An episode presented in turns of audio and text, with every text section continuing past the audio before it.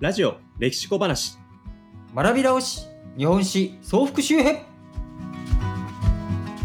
この番組は日本史を学び直したいと思うすべてのリスナーのための番組です。苦手だった歴史を楽しみながら克服しましょう。このエピソードで学ぶこと。鎌倉執権政治のもと日本は束の間の安定を迎えますが新たな脅威が海の向こうからやってきます。ユーラシア大陸を席巻したモンゴル帝国。その脅威が日本に牙を向いた元寇とその影響について学びましょう。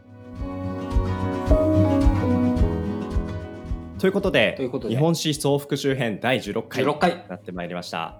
で前回武士が、えーまあ、社会を作るうん。安定した、まあ、日本あーようやくいい時代になってきて思うでしょ？争いもね、うん。少なくなってきて、ね。僕もこの時代だったら武士であのまあ生きるっていうのもありかななんて思ってまあ、いい時代だなと思ってましたけど。ね、はい、そうなんですよところがどっこいこの日本がようやく安定をしていくっていう状況で日本史なんだけれども日本というのは世界の中の日本なわけですよ。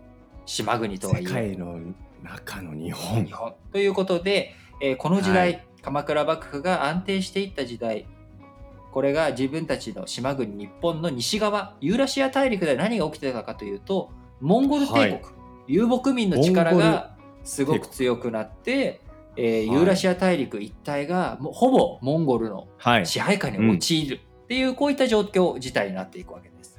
はい。でこう日本にも全然これは関係がない話ではなくなぜモンゴルというのが世界をどんどん支配していったかっていうと、はい。これはまあもちろんいろんな見方があって支配欲要は征服したい。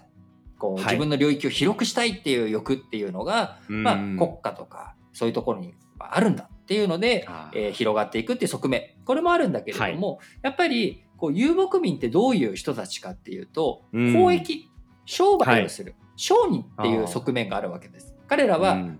そうそう、うん。土地を耕して農業をするっていうことよりも、物と物を交換して交易をして豊かになっていく。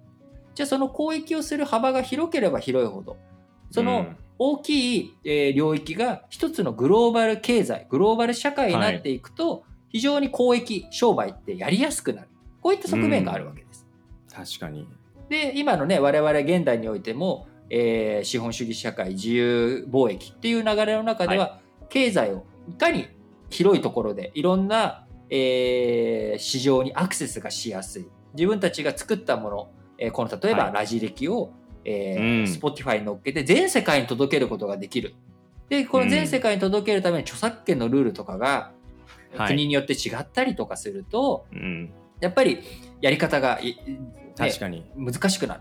で特にもっとねこれが800年前700年前のおはい。話なので、そうするとその当時のルールっていうものをどういうふうに、えーみんなで共通してやっていきましょうかっていうのを、標準化していくかってねことですね。こううん。口頭で契約書で結んでいくっていうよりかは力でこれ、うん。この通りにやれよってやった方がうん。楽だっていう側面があっちゃう。確かに。っていうことで、モンゴルっていうのがどんどんどんどん領域を、ね彼らは力も実際に強いわけでで、こうシルクロード一帯を全部自分たちの支配そうですよねこうしていくっていうような状況になっていくわけです。でちょっと日本史から離れちゃうんだけれどもそのシルクロードの支配遊牧民の支配を覆すっていうために何が必要だったかっていうと大航海時代。で大航海船の力、シルクロードっていう陸の道じゃなくて海の道をうん。しっかりと整えていくっていうことで逆転していく。ヨーロッパの逆襲うん。逆転ってなっていくんだけどこれはね、はい。世界史のお話になっちゃうので、はい。ここまでにして、じゃあ日本史この時の日本がどうだったかっていうと、まあ当然はい。あのーモンゴルがやってくる。で、モンゴルに俺らの部下になれって言われても、僕らとしても、はい。いやいや、ふざけんなと。この野郎と。そうですよ。で、しかも武士たちは、ね、力社会を作ったわけです社会を作ったわけだし、武士たちは何かって言ったら、ね、はい。こう、武士として生きてるんだと。はい。戦うために生きてるのに、武力で脅迫されて、はい。それで、えええってなっちゃったら、貴族たちうん。うんとか天皇に対して、こうね、何も言い返せない。いや、お前らね、えみたいな。お前ら武力で強くなったんじゃないの？でも自分たちよりもっと強い武力武力の前では弱いのかよってなっちゃうので、うん。引き下がることはできない。うん。で戦っていくっていう状態になっていくんだけれども、えー現行そのモンゴルが日本に襲来してくるっていうのは現行、はい。モンゴルの襲来っていうのがあるんだけれどもこの原稿って2回あってこの2回はいなんとなくあの、はい。これね学び直しなので皆さん原稿っていうのはうん。2回あったっていうこと、なんとなくご記憶にある方うん。多いと思うんですけど、はい。なぜ2回だったのかっていうことはしっかりとちょっと理屈として覚えておくはい。といいことがあって、なぜかというと、まず朝鮮半島を取られたモンゴルモンゴルが朝鮮半島を支配下に抑えた、このタイミングの後、1274年。に第1回目の1274年原稿があった。はい。要は朝鮮半島をこう抑えられたタイミングで日本に戦争を仕掛けてきた、これがチャンスだ1274年。うん。でこれに失敗してその後はい。次にあったのが、中国大陸をモンゴルが抑えた後にもう一回攻めてきた。はい。これが1281年。1281年ということで要は朝鮮半島だったり、えー南のその中国大陸の南側から日本に攻め入っていくっていうルート、うん。この2つのルートから1回2回目があったっていうことで実はこれね、あのうん。遣唐使船って昔あったじゃない？遣唐使。遣唐使。唐に。あの、はい。し施設を派遣する。遣唐使の航路とかとルートとしては一緒で朝鮮半島経由だったり、えー九州から直接南のあの、中国大陸の南の方に行く航路。こっちの2つの航路が遣唐使の時代から2つあって、このはい原稿の時にもその2つのルートが使われたっていうことなるほどな。なんですよ。僕らはどうしても陸続きじゃないので、うん。あのどういうふうにルートがあるかっていうのをうん。イメージしづらいと思うんですけど海にも道があって、うんうん。あの朝鮮半島は陸ある種陸伝いに行けるけれども、はい。あの偏西風とか、その貿易風風のはい。流れによって海でも、うん。あ反戦で漕いでいくわけじゃないのでね、うん。ただひたすら漕ぐわけじゃなくて風を受けていくので見えないはい。道があるわけです。この確かに。見えない道がみ中国大陸の南部から日本につながっているっていうところがあって、うん。はい。これあのガンジンさんもそのルートで来たわけだから南の。ほうそっか原稿が初めてではなかったってそうそうそう、そのルートっていうのはね。うんもともとあるルートをこう抑えられてしまうと日本っていうのは危機にさらされてしまう。だから朝鮮半島とか南のところ、中国大陸の南が安定してくれてないと、うんこう日本っていうのはこう外敵に攻められてくる。日不本っていうのが不安になってくるっていう、そういう状況でもあるわけですから。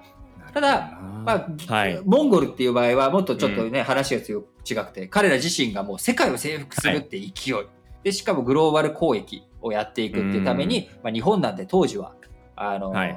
マルコ・ポーロのジパング東方見聞録なんかでもね黄金のはい。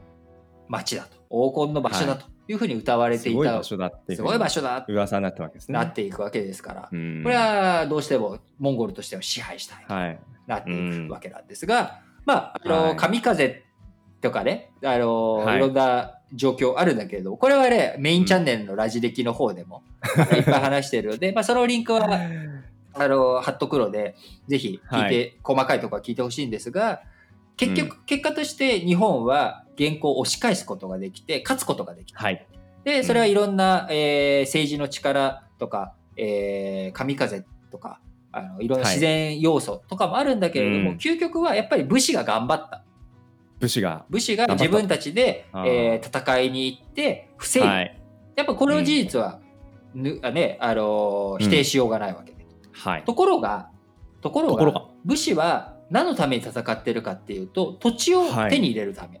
そうですね。でも今回の戦いっていうのは、モンゴルが攻めてきたわけだから、はい。それを追い返しただけで、はい。何も手に入れてない。新しい土地も手に入ってなければ賠償金をせしめれてるわけでもないし、うんうんうん結果じゃあでも戦いに行くってことは武器買ったりそこの戦いのところに行くまでのお弁当代食費、ね。移動コスト、うん。いろんなコストが負担としてのしかかる。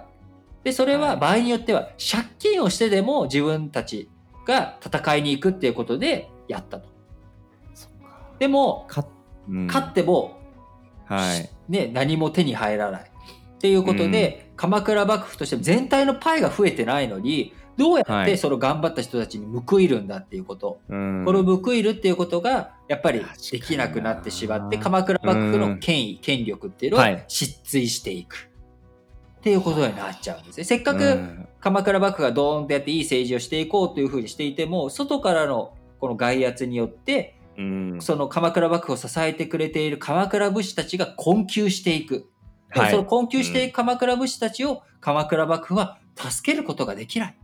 っていう状態になっちゃった。でうん。せめてどうにかできないかなっていうことでやった政策がうん。特性例っていう借金帳消しっおていうのをやったんだけど、はい、でもそれでもじゃあこれで OK と。戦争に行っはて頑張った借金っていうのが帳消しだったからこれで僕ら再起できるっていうふうに武士たちがなったわけでは実はなくて、違ったんですね。そうなんで。す。なぜなら鎌倉時代の相続というのは分割相続、例えば子供が4人いたら4人に均等に土地を分け与えるっていう相続の仕方をしちゃっていたので、はい。うんうん土地がはい。どんどんどんどん相続相続を繰り返すたびに分割されていく。